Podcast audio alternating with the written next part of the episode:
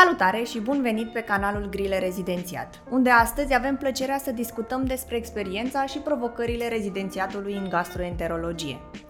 Avem alături un invitat special, care își va împărtăși cunoștințele și experiențele acumulate în timpul acestui parcurs educațional, intensiv și extrem de specializat. Vom explora împreună aspectele unice ale acestei specialități, de la procedurile complexe până la impactul asupra vieții personale, Urmărește-ne în continuare pentru a afla cum este să fii rezident pe gastroenterologie și ce înseamnă acest drum pentru viitorii medici. Să-i dăm drumul!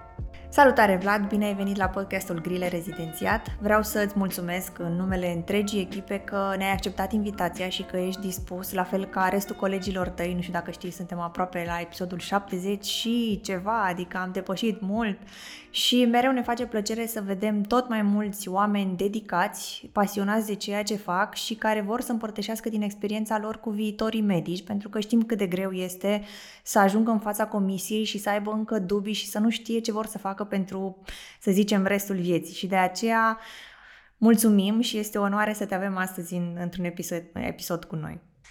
Salut, mulțumesc frumos pentru invitație. Te salut pe tine și pe cei ce ne vor urmări și mulțumesc încă o dată pentru invitație. Sper să le fiu de ajutor celor care vor urmări acest episod.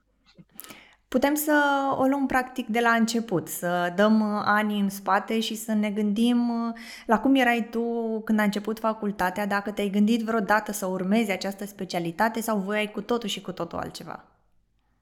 Uh, cumva drumul meu a mers pe mai multe direcții în clasa 12. Am ales uh, inițial Politehnica, făcând 2 uh, ani de Politehnică, după care, printr-o simplă întrebare aruncată de, de tatăl meu într-o, într-o seară, a, a plantat această idee de, de a face medicină au urmat o lună de zile de privit seriale cu temă medicală, cum ar fi Grace, Dr. House și chestiile asemănătoare, în urma căreia, în urma cărora am, am decis că voi da la medicină.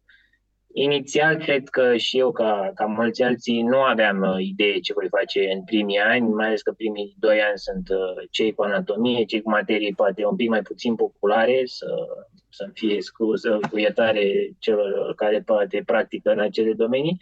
Însă, odată cu anii clinici, cu anul 3 și după aceea tot crescând, a, a început să-mi fie destul să mi se contureze această idee de gastroenterologie. Ai avut la un vreun moment uh, în care ai realizat că asta ți se potrivește sau ai făcut, să zicem, o listă cu argumente pro-contra de ce ți s-ar potrivi? Uh, nu, am fost mereu un uh, tip destul de activ uh, din copilărie, așa că mi-am dorit uh, să fac uh, o chestie practică. Evident, uh, poate ca mulți alți băieți, să zic așa, am trecut uh, prin tot spectrul specialităților chirurgicale, de la ortopedie până la chirurgie generală. În final, uh, punând uh, pe o listă părțile pro și cele contra, am ajuns la o specialitate, așa zisă, medicală, cum este gastroenterologia, dar care îmbină Uh, multe și, mă rog, într-o continuă dezvoltare, cum, cum sunt părțile endoscopice, care este la granița aceasta între specialități medicale și, și ce chirurgicale. Mm-hmm. Um, acum să zicem că odată ce ai dat examenul de, special, de rezidențiat și uh, ți-ai ales gastroenterologia, îți mai amintești cum ai intrat în primul an de rezidențiat, dacă ai fost copleșit de emoții, dacă ți se părea ceea ce te așteptai tu sau dacă există anumite lucruri pe care ți-ai fi dorit să le știi și poate ai putea să le dai mai departe celor care urmează. Uh, categoric, emoțiile și tot ce a însemnat primul an uh, au fost copleșitoare pentru că, poate din fericire sau din păcate, facultatea nu te pregătește neapărat pentru tot ceea ce înseamnă începutul în rezidențiat. Uh, Uh, deci, da, clar, emoțiile au fost uh, mari în prima zi și au continuat să fie mult timp de după aceea.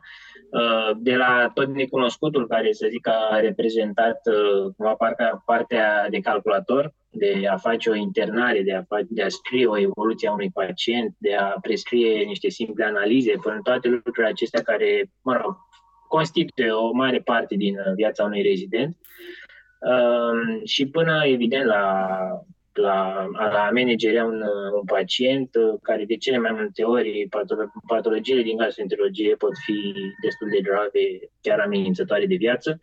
Iar totuși, pentru un, un tânăr absolvent de medicină, e, sunt niște lucruri care te întăresc greu. Uh-huh. M-ați întrebat despre, despre ce aș putea să le recomand, să-mi permit să-mi rec- să le recomand celor mai mici ca mine, ar fi acest lucru ca în facultate, odată ce o idee de o specialitate a prins contur în mintea lor, să se intereseze foarte bine despre acea, despre acea, specia, despre acea specialitate, să, le ca, să îi caute și părțile mai puțin frumoase, să nu le numesc negative, dar uh, și să încerce să o cunoască cât mai bine din facultate pentru a ști exact cu ceea ce se mănâncă acea, acea specialitate.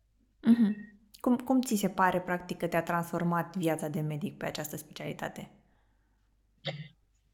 Mm, nu știu exact dacă, bine, este singura specialitate pe care am făcut, așa că nu pot face comparații cu altele, dar uh, inițial vreau să vă spun că nu știu exact dacă această specialitate transformă în, în mod deosebit sau este viața de medic care te transformă. Uh, Uh, îmi place să cred că, că sunt mai empatic decât atunci când am, uh, am terminat facultatea. Îmi place să, să cred că mă gândesc uh, și la binele celor din jurul meu acum mai mult decât o făceam poate în facultate.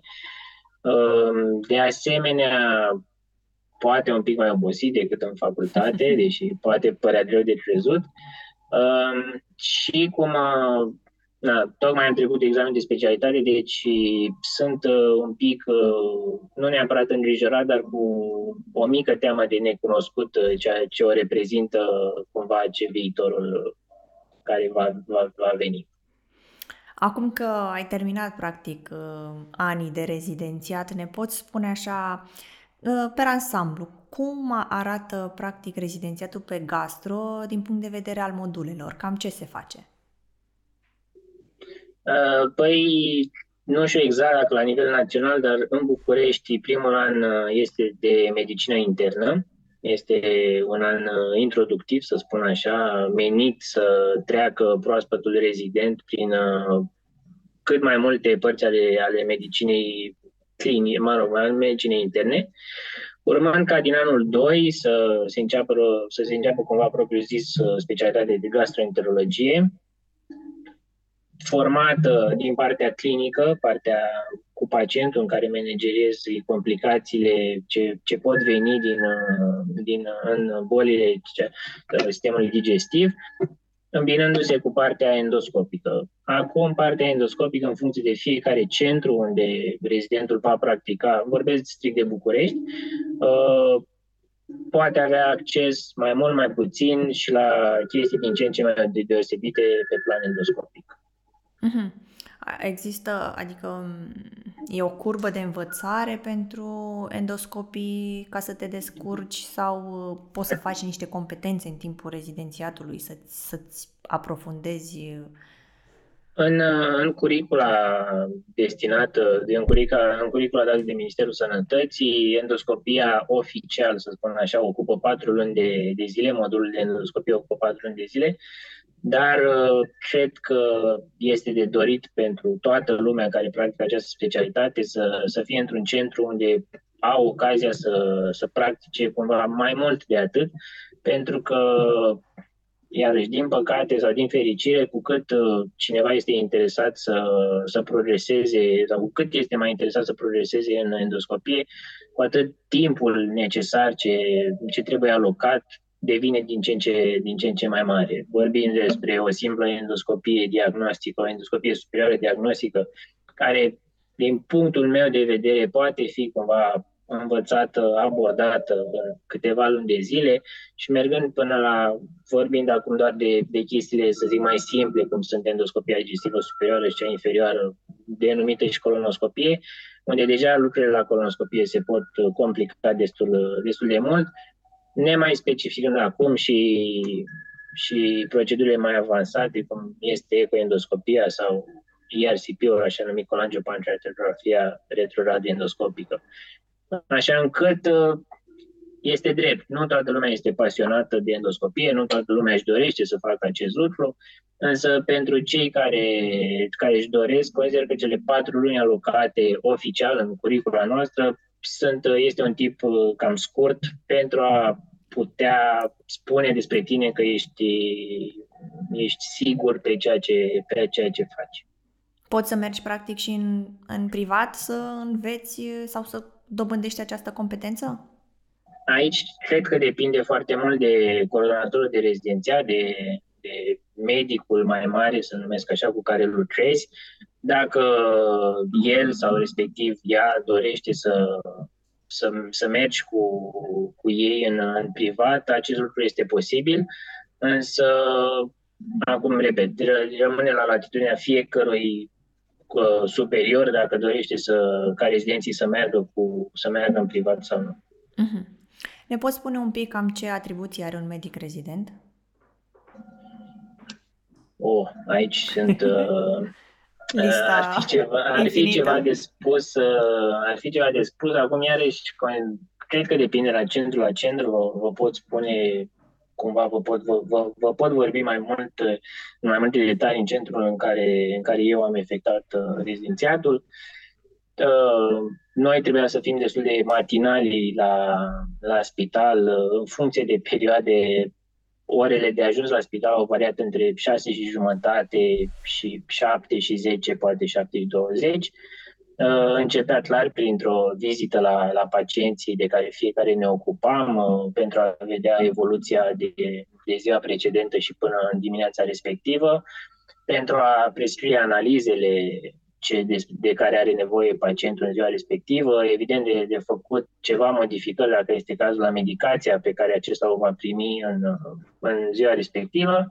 Apoi, pentru că, cum vă spuneam, centrul în care eu am lucrat este destul de mult taxat pe partea endoscopică, urma, urma coborâtul în, în laboratoarele de endoscopie pentru a face proceduri urmând ca între toate acestea era presărată și partea administrativă, partea birocratică de completat foi, de făcut internările, externările, ceea ce erau necesare fiecărui pacient în parte.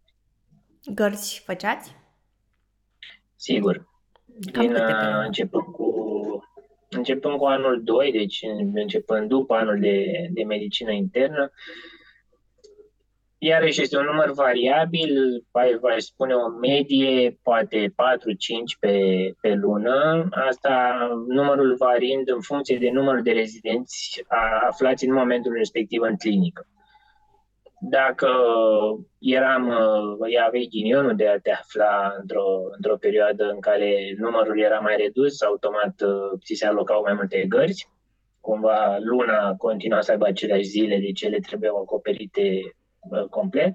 Uh, în schimb, dacă numărul era mai mare, evident te bucurai de, de a avea mai puține gărzi. Dar mm-hmm. lucrurile astea vin cu plusuri și cu minusuri. Dacă cumva ți se părea o idee bună că ai mai puține gărzi, fiind mai mulți oameni, evident, uh, treaba de a fi mai mult se simțea și la numărul mai mic de proceduri pe care îți reveneau, pentru că na, aceeași pâine se împărțea la mai mulți. Și care erau cele mai frecvente urgențe pe care le întâlneai?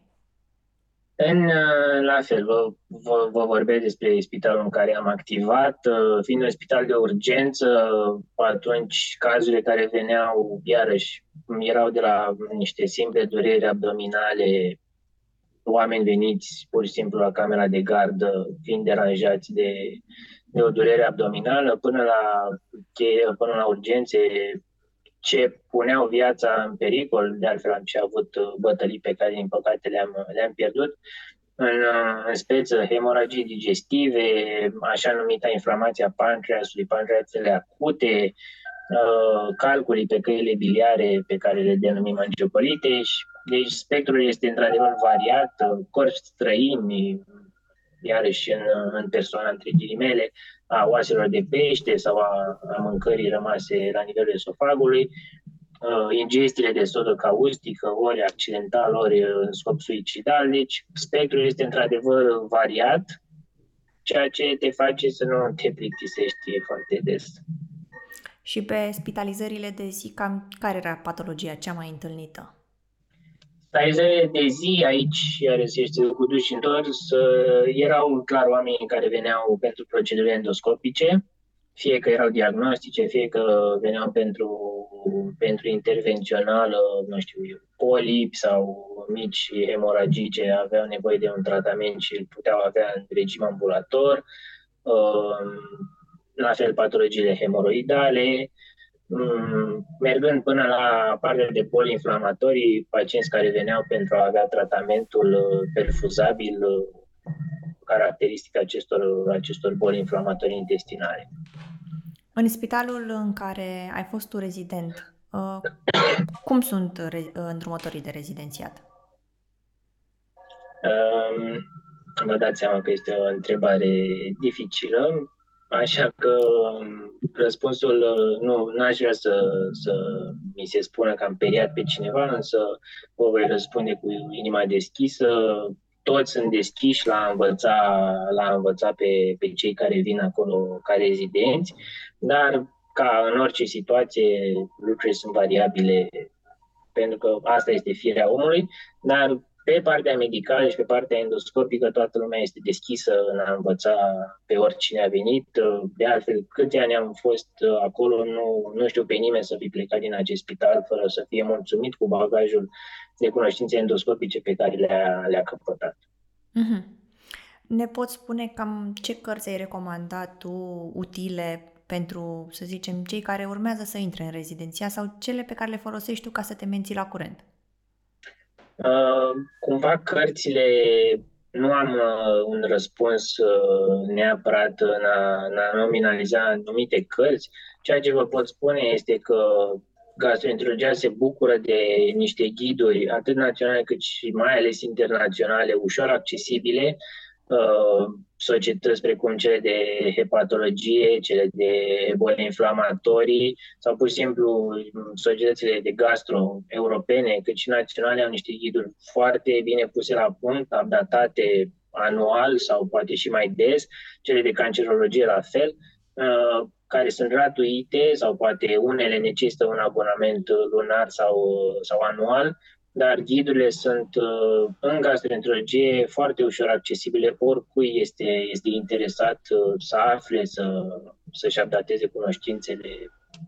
De asta spun, revenim cumva cărți, cumva cartea poate fi printată astăzi, iar viteza la care lucrurile se mișcă în medicină poate fi deja depășită la ora la care a fost printată sau scoasă la editură, astfel încât recomand cu o mai mare căldură accesarea site-urilor și accesarea ghidurilor ce se află pe Sfântul Internet și pe site-uri cumva cu care studentul este deja obișnuit, cum este up-to-date, în care mm-hmm răspunsurile la, cam la orice întrebare poate fi regăsit acolo. Um, am primit o întrebare care să, la care să zicem că deocamdată nu ai avea un răspuns, dar poate da. ceva de la colegi ai mai ști. Uh, cam cât de bine se câștigă ca și medic specialist? Uh, uf. Cumva gastroenterologia având norocul de a fi uh, împărțită cumva în, în partea endoscopică și cea clinică, cred că oamenii care se axează mult pe partea endoscopică, cumva și câștigurile lor uh, vor fi, substan- vor fi mai mari. În același timp, uh, cu cât și riscurile la care, pe, care, care, pe care ei și le asumă vor fi mai mari. Pentru că procedurile endoscopice, cum sunt cumva la granița bat cumva la ușa chirurgiei, dar uh-huh. că nu vor să deranjeze foarte tare, uh, evident că vin cu, cu, cu multe riscuri unele dintre ele. Sume exacte n-aș ști să vă spun, cum că nu sunt uh, acolo, dar, dar cred că cum cineva mi-a spus când eram mai mic, nu există medic care moare de foame, așa încât cred că fiecare pe măsura muncii pe care o depune și sacrificiilor la care este, pe, care, pe care este dispus să le facă, lucrurile acestea cel mai probabil se vor vedea la sfârșitul lunii pe futurașul de salariu. Mm-hmm. Ok, acum cred că um, eu urmează o întrebare la care să zicem că ești puțin mai uh, cunoscător, mai ales că tocmai ce ai dat examenul de specialist și voiam să te întreb care sunt perspectivele pe piața muncii după rezidențiat? Există oportunități de angajare? Asta cu siguranță, pentru că altfel am fi toți depresivi sau am fi, n-ar mai fi, n-ar mai fi nimeni aici. Cu siguranță sunt perspective, ele cred că diferă de la oraș la oraș. Probabil marile metropole, din păcate, sunt suprasaturate astea și din cauza condițiilor, din păcate, poate un pic mai, mai rele din orașele mai mici sau chiar din mediul rural. Dar uh, este clar că mediul privat s-a dezvoltat și continuă să se dezvolte foarte mult uh, peste tot în, în țară. Cred că deci cred că perspectivele de a te angaja în mediul privat uh, nu sunt rele deloc. În ceea ce privește sistemul de, de stat, sistemul public, evident, cred că cu toții cunoaștem că aici lucrurile sunt mai variabile, dacă există partea de cercetare prin intermediul unui doctorat, dacă cumva ai această oportunitate să accesezi acele posturi de asistenții pe cercetare din cadrul clinicilor din, din mediul public, în schimb, da, de fapt răspunsul cu vaga pentru, ca, pentru a concluziona este că perspective categoric sunt. Acum depinde de fiecare în parte să-și găsească ceea ce lui se potrivește, se potrivește mai mult. Din păcate, deosebirea cumva dintre examenul de rezidențiat și cel de specialitate este că la cel de rezidențiat uh, depui mult efort uh, și privești o țintă clară în față, știi că depui acel efort pentru a-ți alege locul sau postul unde ți-l dorești și unde el există, în schimb, din păcate, la examen de specialitate, efortul probabil este la fel sau poate mai mare ca la examen de rezidențiat, dar, din păcate, odată ce toți hormonii ți s-au consumat și secretat în aceste perioade, cumva, la finalul lui, evident, există o bucurie și o încântare că s-a terminat, dar după aceea se naște și întrebarea așa cum ce fac. Uh-huh. Ceea ce pentru creier poate fi un pic, uh, poate fi un pic uh, confuz. Noi știm și acum vrem să le spunem și celor care ne ascultă, ne urmăresc, că tu ai făcut o parte din rezidențiat în străinătate. Ai putea da. să ne povestești un pic despre parcursul tău acolo, cum a decurs, ce ai învățat, dacă sunt ceva proceduri anume ce merită menționate? Într-adevăr, am petrecut un an și jumătate din, din rezidențiat uh, în, în străinătate și anume în Franța. Diferențele sunt destule. În, în mare, ceea ce, nu știu, pentru mine a contat foarte mult și cred că și-a pus și o amprentă pe mine ca, ca om în principal, uh, este cumva sistemul medical uh, și organizarea lui de acolo. Uh-huh. Consider uh, că pentru fiecare ar fi o benefică, o, o astfel de experiență. Nu spun acum că este obligatorie, Doamne ferește, fiecare știe mersul lui, dar cred că este benefică odată pentru a-ți ieși un pic din zona de confort și în al doilea rând pentru a vedea moduri de gândire diferite, a participa la tot felul de staffuri pe multe subiecte, nu știu, la anatomie patologică în care știi că tu ai prelevat o biopsie la o colonoscopie sau este o funcție biopsie hepatică, după care la stafful de săptămâna următoare vezi anatomul patologul proiectând microscopul pe un televizor și vorbindu-ți, explicându-ți de leziune pe care le regăsești acolo. Uh, de asemenea, niște staffuri generale în care participă un chirurg, un gastroenterolog, un endoscopist și un imagist, uh, în care vezi la fel un uh, joint venture în care se discută cazul respectiv. Toate acestea cred că sunt experiențe benefice de a lua parte, de a lua parte la ele pentru că, din păcate, la noi lucrurile acestea nu sunt uh, la același nivel în toate centrele. Evident, ele există și la noi, însă nu sunt atât de bine mm, organizate la modul că acolo știi că chestiile acestea sunt standard. Unde la noi poate ele pot uh, varia în funcție de centru. Așa. Apoi, normal că mie personal mi-a fost uh, destul de dificil acomodarea cu, cu limba. A fost uh, o trecere destul de bruscă. Uh, și la fel cu programul, unde programul uh, este, aș îndrăzni să, să spun, să folosesc mult mai lung decât, uh, decât la noi, dacă la noi, nu știu, în jurul orelor 14-15 în general programul se, se finalizează. Acolo oficial este 18.30, iar neoficial stai până când îți termin treaba. Asta poate însemna 19, poate însemna 20, sau mă poate însemna fiecare când își termină treaba. Ceea ce trecerea este destul, destul de mare, de la a petrece jumătate de zi cumva la spital, la, la o petrece pe toată, este o, o schimbare. Dar cu toate acestea, cum v-am spus, uh, cred că a avut o, o evoluție, o influență benefică asupra mea, în primul rând ca om, iar mm. apoi ca medic.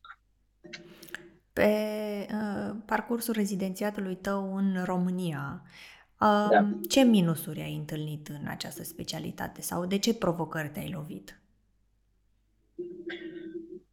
Aș începe, cum m-ați întrebat pe mine, aș începe cu cele psihologice. Este o specialitate care se intersectează destul de des cu, cu moartea, uh-huh.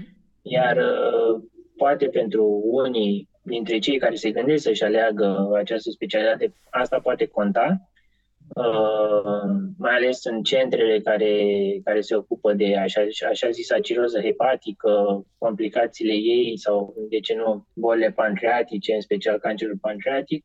Uh, deci moartea este la fiecare pas, să spun așa.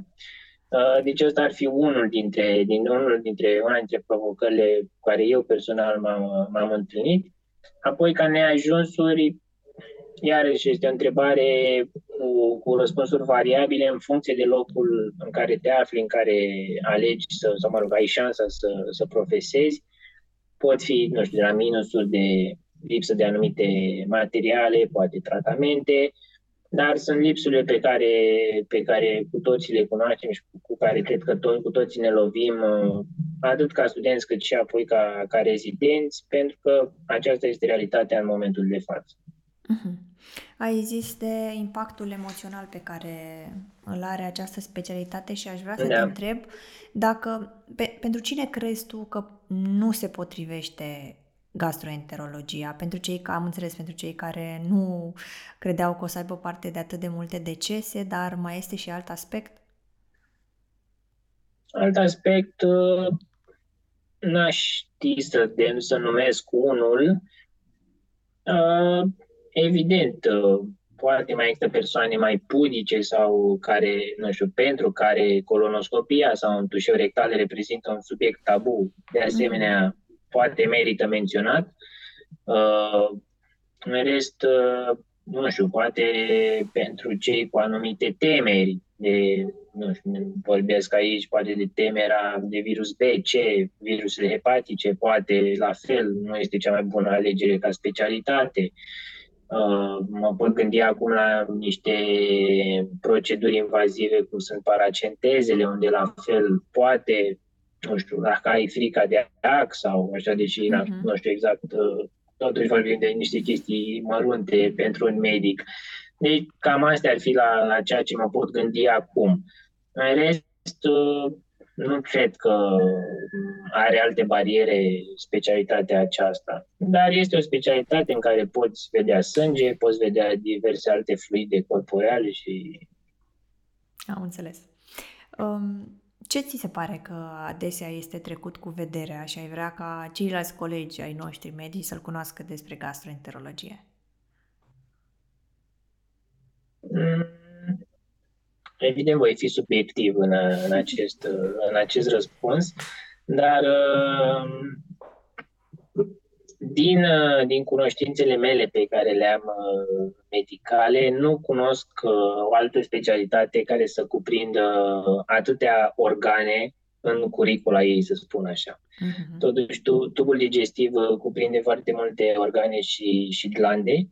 Uh, iar ele, fiecare în parte, poate avea patologia, patologiile ei proprii.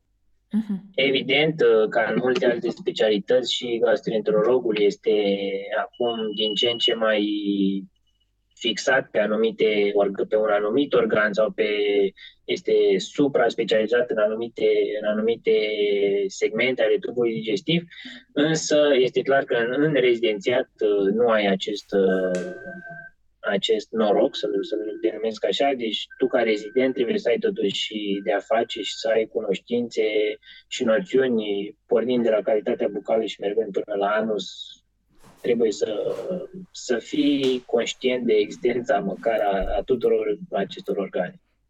Dar ai putea, practic, după ce termin rezidențiatul, să te axezi doar pe o parte și să te supra-specializezi pe... E recunoscut la noi în România Sigur. acest...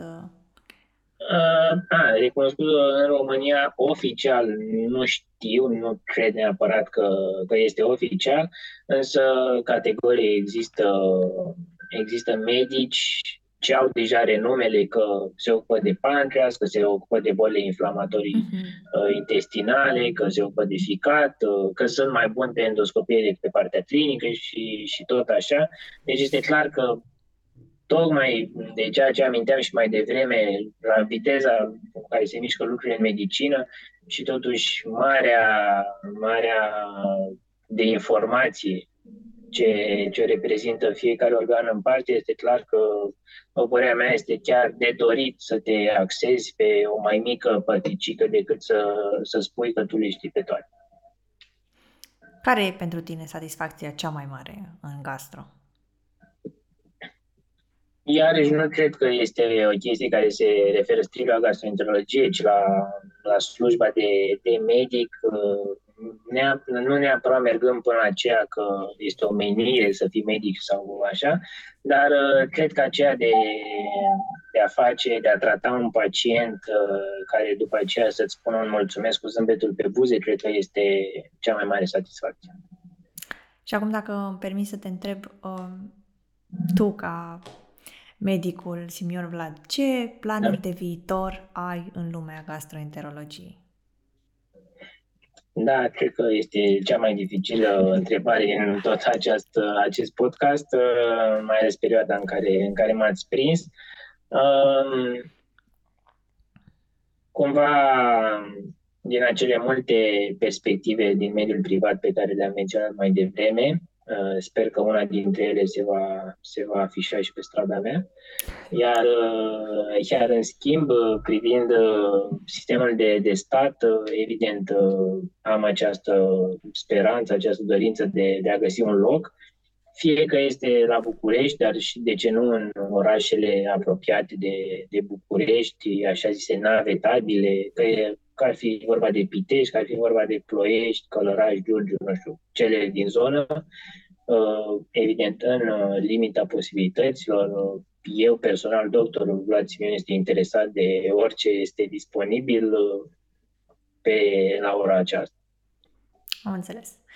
Noi am mai avea o singură întrebare pentru tine și anume, care crezi tu că e cel mai important sfat pe care l-ai da unui absolvent de medicină care se gândește să, să urmeze gastroenterologie? Păi este unul pe care l-am menționat, l-am, l-am spus și mai devreme și din păcate mă voi repeta, este că indiferent de specialitate, chit că este gastroenterologia, gastroenterologia sau altceva, să încerce să cunoască cât mai bine această specialitate înainte de a o alege la rezidențiat. Că înseamnă statul în gărzi, că înseamnă a învăța de dinainte sistemul pe care rulează spitalul respectiv unde el își dorește, să vadă ce înseamnă a face o foaie. Bine, asta, repet, se aplică la orice specialitate. Ce înseamnă a face un concediu medical, orice din viața unui rezident, Consider că este benefic în primul rând pentru el și pentru a preîntâmpina anumite frustrări sau anumite lucruri care pot apărea pe parcurs, să nu creadă că gastroenterologia înseamnă doar endoscopie și rezecția unui polip, fără să ia în calcul că ea înseamnă și statul poate niște mirosuri mai puțin plăcute sau uh, niște oameni agitați, oameni în sevraje, fără să ia în calcul și toate aceste lucruri, care, iarăși, din păcate sau din fericire, fac uh, viața de gastroenterolog foarte interesantă, putând și trebuind, de fapt, mereu să jonglez cu multe, cu multe provocări. Super. Fiindcă am ajuns la final, vreau să îți mulțumesc încă o dată că ai acceptat să Și vii eu. în episodul de astăzi. Uh, Te felicităm pentru promovarea examenului de specialist și îți urăm foarte mult succes pe viitor. Sunt convinsă că vei avea parte de tot ceea ce îți dorești, fiindcă toți oamenii care sunt muncitori și pasionați de ceea ce fac ajung acolo unde trebuie la momentul potrivit. Vă mulțumesc și eu și vă felicit încă o dată pentru munca pe care o faceți, atât cu podcastul ăsta, cât și cu, cu site-ul și cu grilele pe care nu n-aș zice chiar pe toți, pentru că sunteți lans- lansați, cred, de vreo șapte ani, cred, Uh, Suntem, da, de 8 ani. de opt Cu ani, grilele, deci da. cei, cei dinainte n-au avut acest noroc, dar uh, eu m-am putut bucura de aceste, de aceste utilități foarte mari. Mulțumim pentru apreciere și poate pe viitor uh, mai ești deschis și la altfel de proiecte din partea noastră. Oricând, oricând, cu cea mai mare plăcere. Mulțumim! O zi plăcută și mult succes! La fel, mulțumesc frumos!